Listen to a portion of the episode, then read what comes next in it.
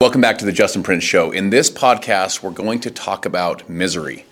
I know you're like, all right, man, I want to check out already. Listen, this is one of the most important podcasts you'll listen to. And the reason why is because everyone faces misery at some point.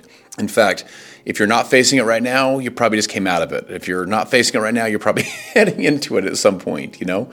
It's a challenging time. So as we start 2024, and again, this is one of those stories of misery that will last. You know, you can listen to this whenever, and it's something that you can use and you can utilize and you can learn from. But as we start 2024, there's a lot going on. This will be an election cycle year, which will cause a lot of stress and division for people. You know, there's global conflicts that are causing uh, tr- extreme misery for people, extreme hurt, extreme pain.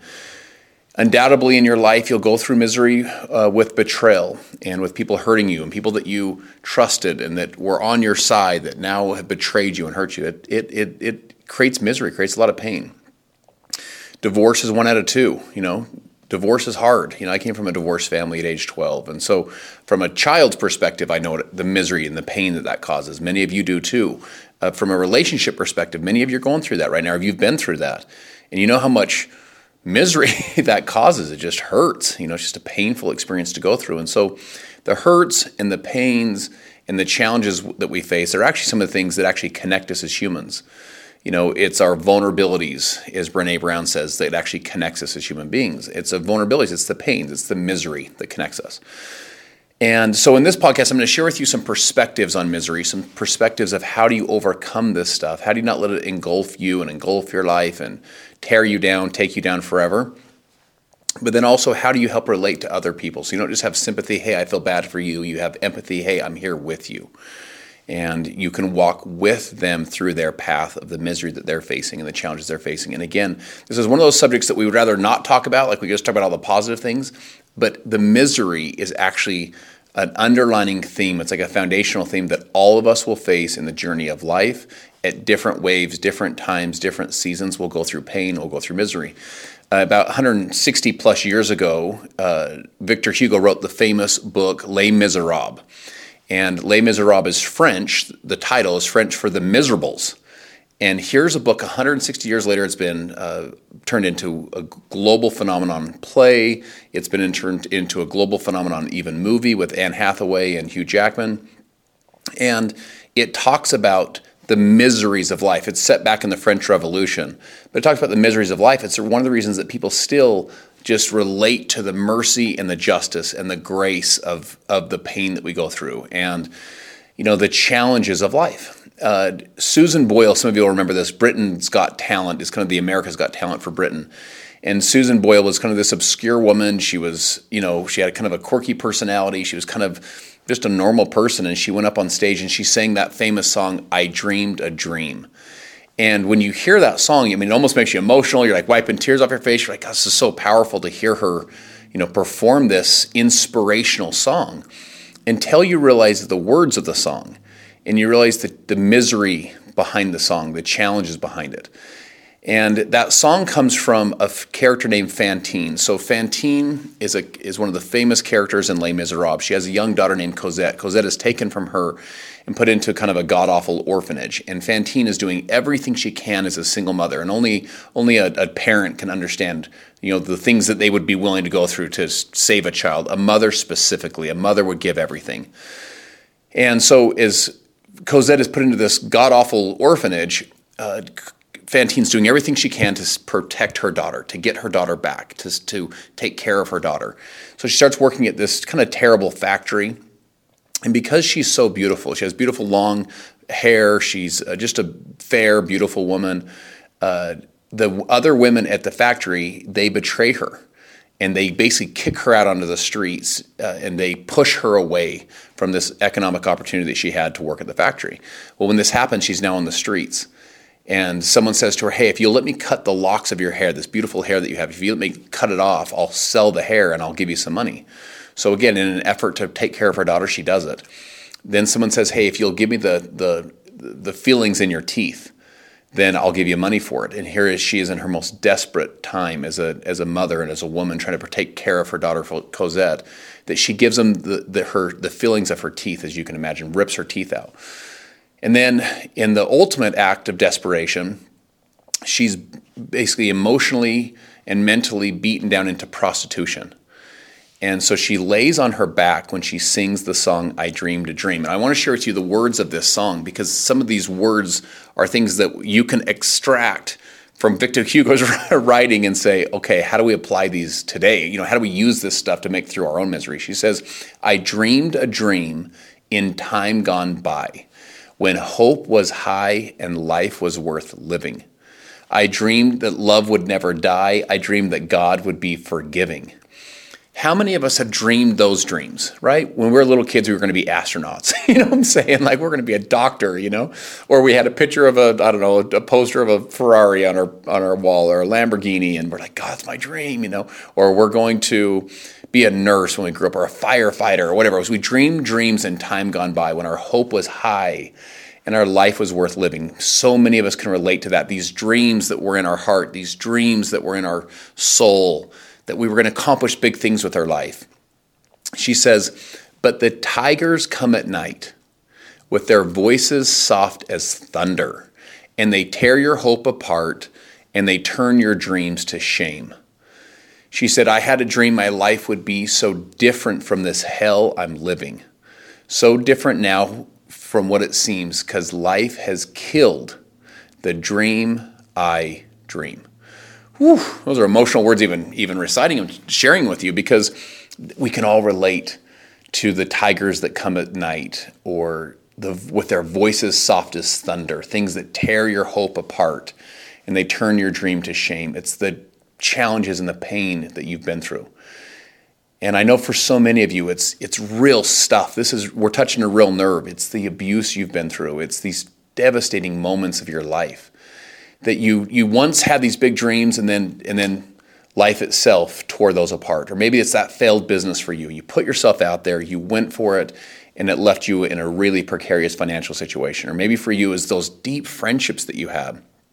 People that you had lit in your home you know? You'd, you'd, you would you'd taken the shirt off your back and then they betrayed you and you're just like oh how do i ever love again? How do i ever trust again? Those feelings are the things that turn your hope to shame and they make you feel like you're living not in the dream state that you once imagined, but this like this hell that I'm now living, like Fantine was. And in my book, Be the One, I share a, a very simple three word formula that I want you to think about. It's a process.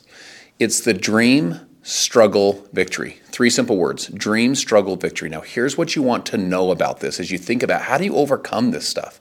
How do you make it through the misery? How do you make it through the pain? How do you come out the other side a better person, not a worse person? How do you come out the, the better side like a refined person versus someone that was destroyed? How do you come out the other side full of more gratitude and more grace and more love for people versus leaving saying more bitter and more hurt and more resentment? How do you make it through that process? The dream struggle victory is understanding the process. You know, all change begins with awareness. You know, you kind of understand, okay, there's a process to all this stuff. The first lesson you'll learn from the dream struggle victory is they're all the same size. So, for example, a big dream signs you up for a struggle equal to or commensurate to the size of the dream, and a victory equal to the, or commensurate to the size of the struggle. So you have a dream, a struggle, a victory. What a lot of us want in life, as you know, is big, huge dreams, super small struggles, big, huge victories. You know, it's just not how life works. Life is equal.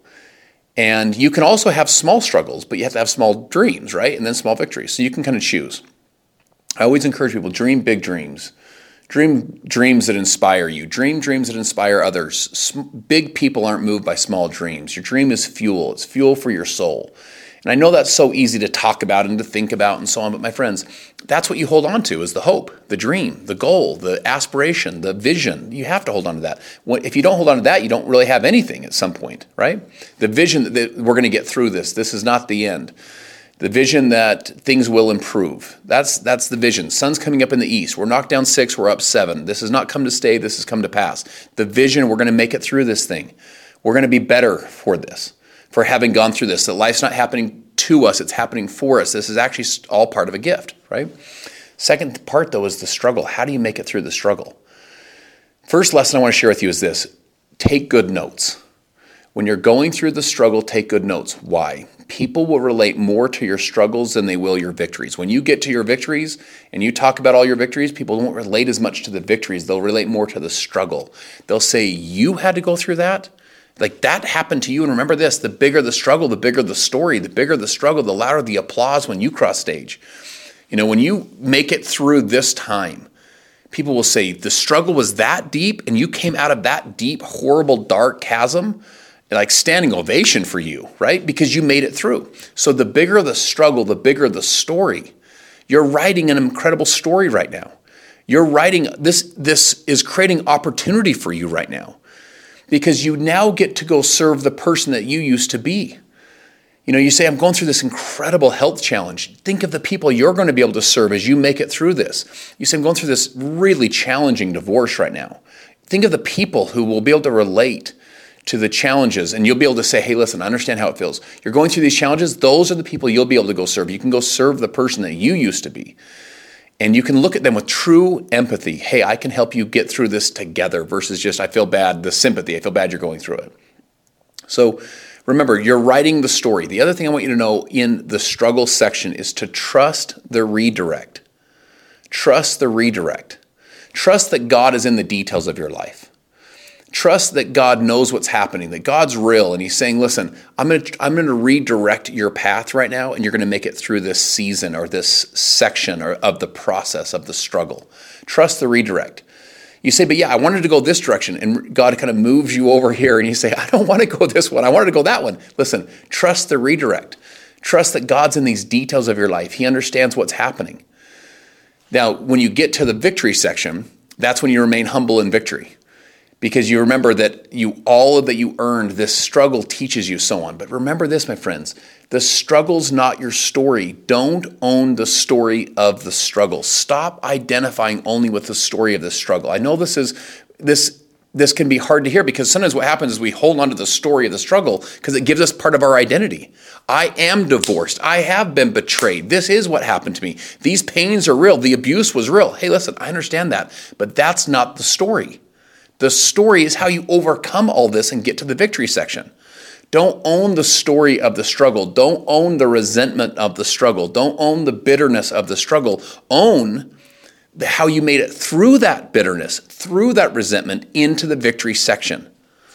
You know, you've heard the old idea of when you when you hold on to that resentment, it's like you drinking the poison and then hoping someone else dies. No, when you can for, learn to forgive, you don't have to forget, but you learn to forgive and you make it through the misery of it and the pain and the, the, the hurt that it causes, you're the one that makes it to the victory. And you now have that lesson to teach versus the one that owns the struggle section, that stays in it. I was a. Uh, I had a friend years ago that showed me pictures. He's a he's a deer hunter. He's up in the mountains and he shows me these pictures on his phone, on his iPhone like this. He's flipping them across of this these big huge mule deer these two big bucks right? And they had clashed their horns in a fight and they gotten the antlers had gotten entangled with each other where they couldn't they couldn't get out. And he, show, he shows me this sto- this picture of him pulling up on an, in his pickup truck. He shows me the picture like this on his phone. He goes check this out and it shows the two deer. The one deer had died. It was just a carcass. And the other deer had been dragging this carcass through the mountains. And it's just, you know, as you can imagine, the weight and the pressure on its neck, on its shoulders, and as, as it was kind of dragging this deer through the mountains. And he shows me the next slide on his on his pictures, and it's one of the guys that he was with had a shovel and was trying to like help the deer dislodge the antlers. And he shows the next slide, and the deer was free. It was set free. It like had it like had untangled it. They finally got it done to where it left this dead carcass of the other deer it's been fighting, of all that weight, all that trauma, all that pressure. Because remember that that weight and trauma and pressure of the dead deer was going to kill the the deer. At some point, it was going to be able to live like this forever. It couldn't drag it out forever. It, it was dislodged. It finally was free, and it showed it walking away. And then check this out. He shows me the next picture, and guess what the next picture was? The deer did what a lot of us do. It went back to the deer that was already dead, laying there on the ground, and started fighting it again. It like went back to all the pain. It went back to the identification that it had of this is my story, this fight, this challenge, this anger, this resentment, this betrayal. This is my story. My friend, that's not your story. Your story is how you overcame all this stuff. The story is how you went from the struggle section to the victory section. The story is how you made it through this and how you made it through with, with a bigger heart, not a smaller heart, with more grace, not more justice and revenge. That's the challenge. The other thing you want to say to yourself is how do you convert the hurt? How do you convert all this pain into fuel? You know, where instead of it destroying your future, it guarantees your future. You're like, this will not be the last word for my story. I'm coming back and I'm coming back stronger. You convert it. So think about it this way the sun has a, a, the, the solar rays. What does a solar panel do? A solar panel is a converter. It takes solar energy and it converts it into electrical energy. A wind turbine or a water turbine does the same thing. It takes the power of the water and it churns it through a conversion process where it goes from like the energy of the water into electrical energy. It's a conversion process. The same thing can happen with all the pain that you're feeling right now, all the angst that you're feeling right now. You can convert it from pain to fuel. And here's what I want you to know the pain can go into a conversion process to where you can first be like, you know what? Ah, grit your teeth. I'm going to make it through this, and like I'll show them. Okay, that's the kind of that that revenge or the the angst of it. I understand that, but I want you to know something, my friends. That will burn like gunpowder. It's going to burn super hot and it will burn super fast. You won't build your entire life on revenge. You won't build your entire empire just on I'm going to, I'll show them. It's not going to work long term. You want to build it on legacy, on purpose, on love. You want to build it on the things that ultimately matter, your mission as a human, because that stuff will burn forever. And I know this sounds Pollyanna, but think of like even the Tom Brady's of the world, 199th pick, greatest uh, quarterback of all time, maybe the greatest football player of all team, time, maybe the greatest athlete of all time. And yet here he is, 199th pick, and at first, you have revenge. You have a chip on your shoulder. You're like, I will show every single team that passed on me that they made a mistake. Okay, cool. Go do that for a while. That's great. But after you win one championship, or two championships, or three, or four, or five, what wakes you up early in the morning? When you've won five championships, you're you're already the goat. Like what wakes you up early? What keeps you going? It's dreams, it's mission, it's standard, it's here, it's new identity. Here's who I am as a winner. I don't want to let people down. Brady says, I don't want to let anyone down, including myself. I don't want to let people down. I want to let the teammates down, the coaches down, the fans down, the organization down. That's what keeps him going. Mission, purpose, vision, standard, identity. He converted that pain and that embarrassment and that hurt into fuel and the fuel guaranteed his future. Then you win six titles. What keeps you going after six? Then you win seven. Like, my friends, you've got to convert this stuff out of the hurt and the anger and the revenge and the resentment. And I understand that is part of that conversion process. You have to go through it. But once you get through that section, then you can get into where you're back into mission and back into legacy and back into overall purpose of your life.